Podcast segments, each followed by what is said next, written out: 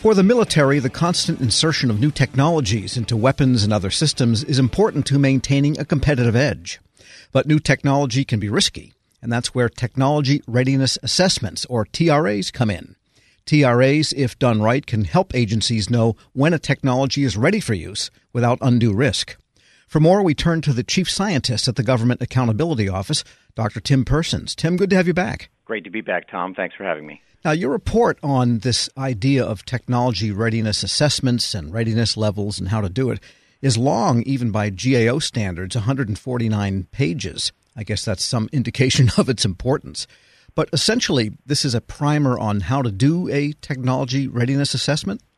That's right, Tom. It, uh, it, it actually is one of our best practices guides. Uh, so, what we uh, intended to do is not just write a report on uh, the issue of technology maturity and then its management in uh, major capital acquisition programs. We wanted to look at the whole issue of how one might uh, do risk management with respect to these advanced technologies, which GAO over decades of, its science and technology work has noted that uh, is a key source of risk for uh, busting your budget, as it were. So uh, that's where it's it's the third in our, our series of best practices guides. The first was our life cycle cost estimating guide, and then we had a schedule uh, guide released, and now this is our third in the series.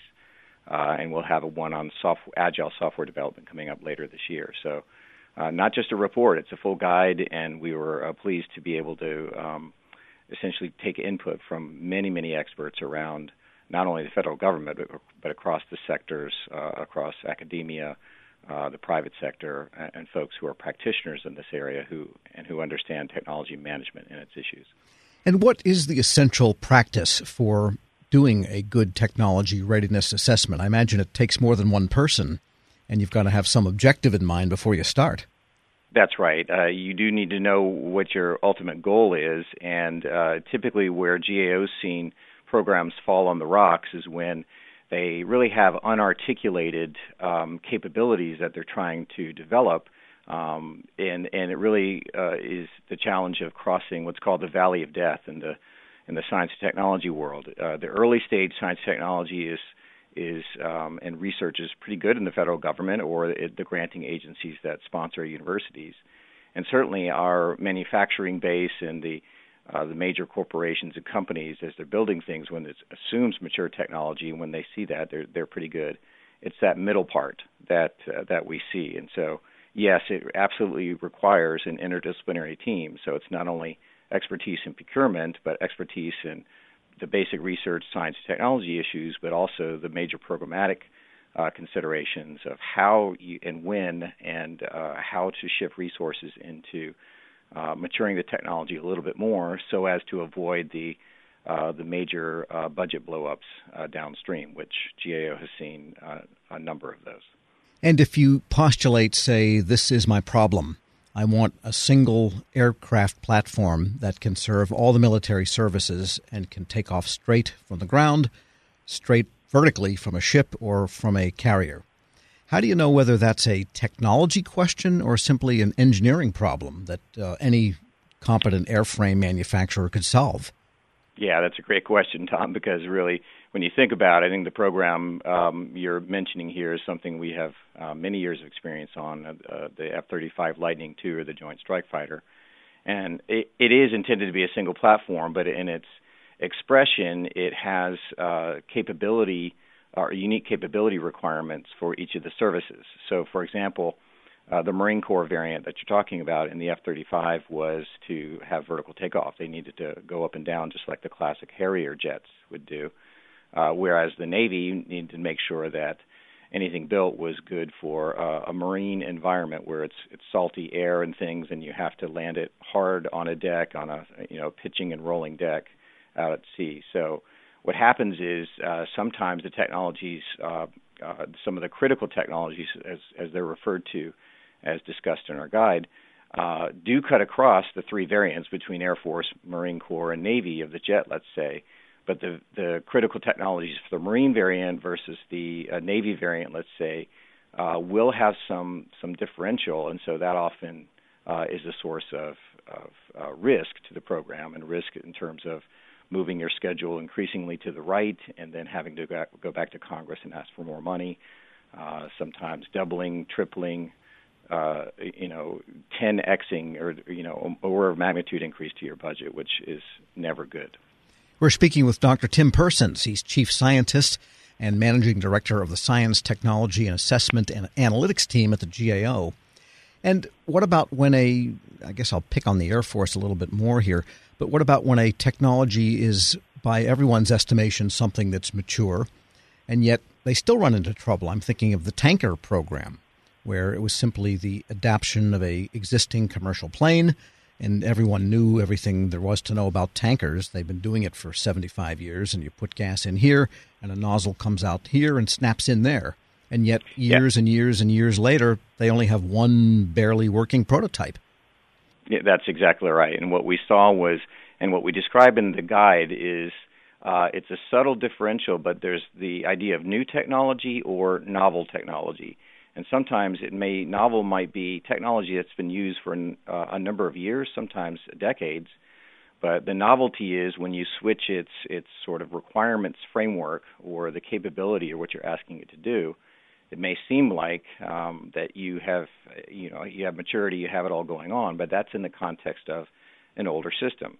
And so when you ask uh, an older technology to exist in a newer system, you need to rethink just based upon your capabilities and technologies like the refueling nozzle that you're talking about uh, with the, the, the air tanker refueler uh, that we noted. So, uh, in other words, anytime when you're when in that particular case when you're considering a new uh, refueling tanker, you have to look at what are my critical technologies, and you can't just assume that, well, we did it in this past program decades ago, so it's all it's all good, and and we we just need to focus on other things. So uh, that's where it really is critical, as our guide discusses, to uh, with no pun intended, to f- identify the critical technology elements of the program, and that's based upon the mission requirements that are at hand. Yeah, if we could only get this pig to flap its ears, maybe it could fly. And looking ahead for new technology readiness assessments, who should be on the team in an agency? I mean, obviously the contracting function, but what about program and even budgetary? Exactly. The program and the budgetary element, the acquisition staff, uh, you definitely need uh, scientists and engineers, and uh, if possible, you have not only the early stage research uh, science and technology uh, staff on there, but you have uh, system engineers who uh, know how to address or incorporate uh, some uh, at the bench um, high performing technology, but still something that needs to be uh, made sure or matured so that it operates in its in its system context. So uh, there's another layer of technical staff, sometimes ideally even independent from uh, the research lab itself, um, in order to uh, deal with um, the maturation of these technologies uh, for greater success. Uh, because again, as we, have increasingly seen, these critical technology elements, if put in in an immature state, will result in delays and major budget impacts. And your guide outlines detailed methodologies for doing TRAs and assessing the technology readiness levels, TRLs, of different technologies. Does it also go into when to cut loose and say, you know, enough's enough, we're not going to go here? So, uh, right, that's an excellent question because the guide is meant to, again, guide is the key word. It's not a here's the exact recipe, and if you follow it exactly every time in, in, in a prescriptive way, for every program because uh, major technology maturation considerations, let's say in nuclear waste cleanup, are different than let's say the like the Joint Strike Fighter, a jet platform like you you uh, mentioned earlier.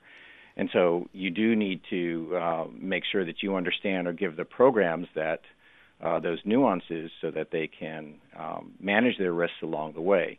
And we did identify where there there are uh, TRA can be a capability that's ongoing for what we call the PMO, the Program Management Office, so that it's day by day risk management of these things, to so that the, the the head of the PMO can say, hey, how are we doing on? Here's my list of critical technology elements, because uh, she or he are going to then have to uh, narrate and and uh, justify budget up the um, of the command chain and things, and oh, certainly over to Congress to try and justify or make requests and say, "Hey, we've identified these things. We're we're doing this." So there's both an ongoing day to day way of doing TRA or it's a way of life for risk management.